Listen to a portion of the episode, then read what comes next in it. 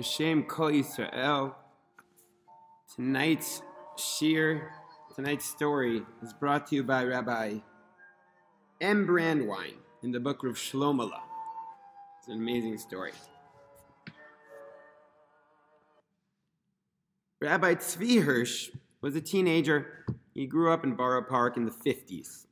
And that was a time of spiritual decline, of a lot of questions, and in general, of an abandonment of performance of Torah and mitzvos for many yeshiva kids after the Holocaust. And Rav Hirsch, again back then just Tzvi Hirsch, had a lot of questions. He led, read a lot of academic works. He was also studying philosophy at New York College. And so he wasn't really doing too many Torah, too many mitzvahs anymore. Basically, he was putting on a show so that his parents wouldn't get too angry. And one night, he and his friends heard about this guy named Shlomo Carlebach, who in Crown Heights, not too far away, apparently was having nice sessions full of music, Hasidic stories, and explanations. And so he and, and his friends snuck out of night Seder, of their night learning, folded away their Gemaras, went out the back door, and headed to Crown Heights to meet the Shlomo Carlebach guy that everyone was talking about. And knocks on the door. There's this tiny little basement, and Shlomo happened to be looking for uh, some book with his huge library. He didn't even notice them, and he, and Tzvi Hirsch, Tzvi Hirsch says, "Hey, you got guests, Shlomo?" So Shlomo noticed that he had some guests. He offered them some water. He smiled. He gave them a hug. And he says, No, what, what, what, what you come here for? What are you doing with your lives? They explained they were yeshiva students. And they had some questions. They had philosophical questions.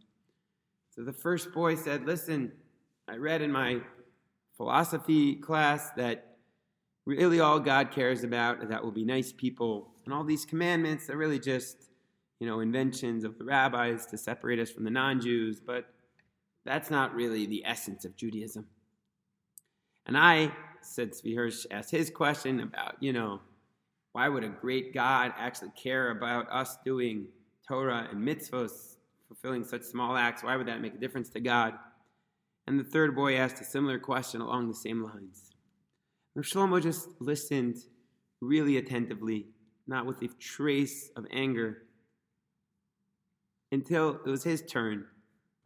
And he took out a Nachman book and a Rav Tzadok and he explained that the world that we see is not, is not the real world, and that there's a lot of chaos.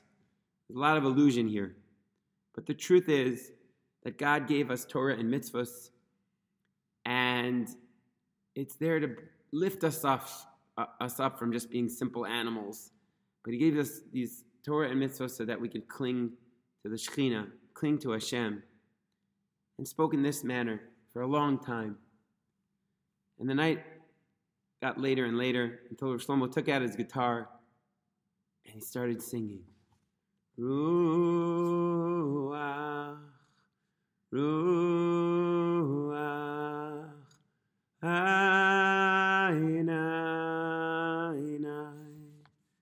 the three boys put their hands over their, each other's shoulders.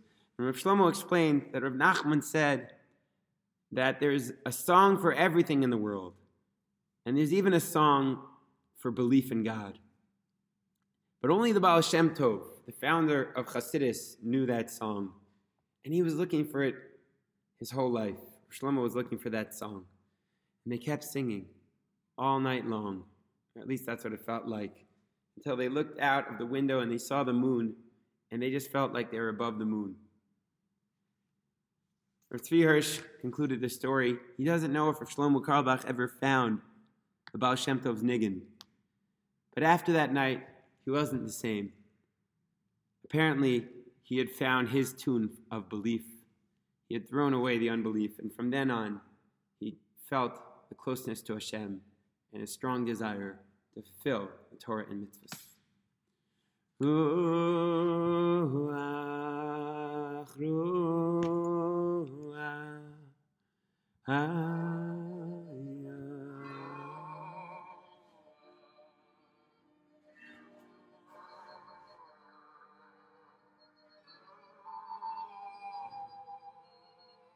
May you have mamish the sweetest of the sweetest, holiest of the holiest night. Shem Kol Yisrael. May this little story inspire us to put our hearts and souls into loving our fellow Jew, even if we don't have all the intellectual answers. To keep on singing keep on davening. And may this Torah serve as a protection for the whole Jewish people wherever they are in the whole world.